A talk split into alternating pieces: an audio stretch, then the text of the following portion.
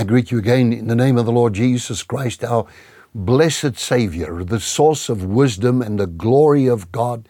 How great, how, how great is God in our lives, the Father, the Son of God, and the Holy Spirit that dwells within us. He's always with us, even until the end of time. And we've been talking about faith and we've been talking about fear.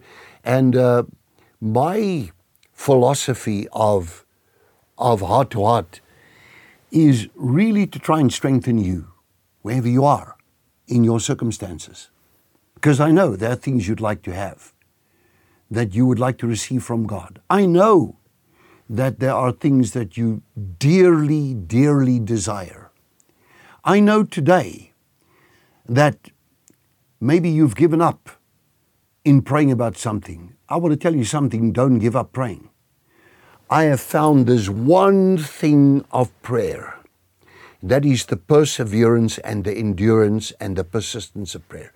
You don't stop praying for something until that something has happened. If you give up, it's over. If you do not give up, then God is watching and you don't know. There comes a moment, I've had it often, where I just feel, wow, I feel very relieved about this or that or the other. After this prayer session, it was so good. I feel the presence of God so good. This morning, as I am recording on this side where I am, in morning time, it's late morning, but uh, it's closer to midday. But the point is, I've, I've so many times got up and I felt, I don't actually want to leave this prayer session because it's so good. It's really all that good. I want to read you this verse from Hebrews 11, verse 6. But without faith, it is impossible to please God. For he who comes to God must believe that he is. You must believe, that's your faith. You must believe that he is and is a rewarder of those who diligently seek him. That is powerful because God is your rewarder. And notice this it is it is the word here in the Greek that says, without faith, it is. Dictionary.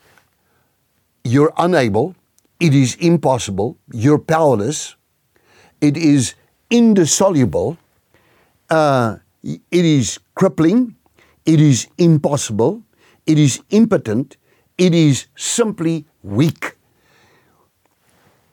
It is impossible without faith to actually please God. So that is the, the challenge. Now, if we look at Hebrews 11, verse 6, that is actually an incredible verse because God says, not possible.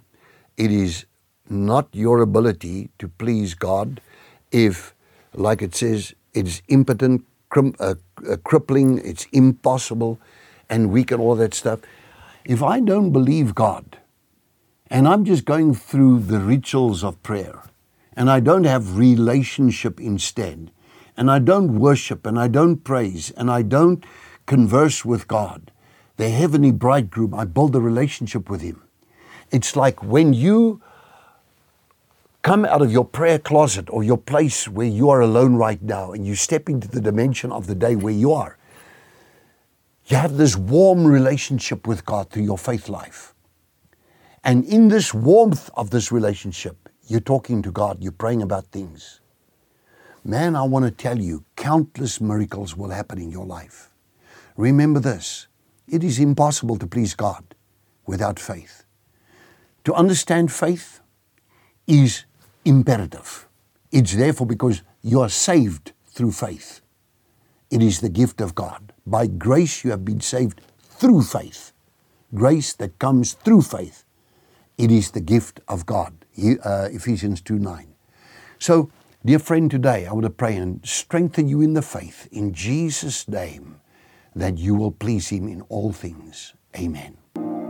Did you enjoy that? We would like to connect with you and share much more with you. Just click on the link below and follow there, and it'll open up a whole world, a whole new experience of great things of God just to bless you. We love you.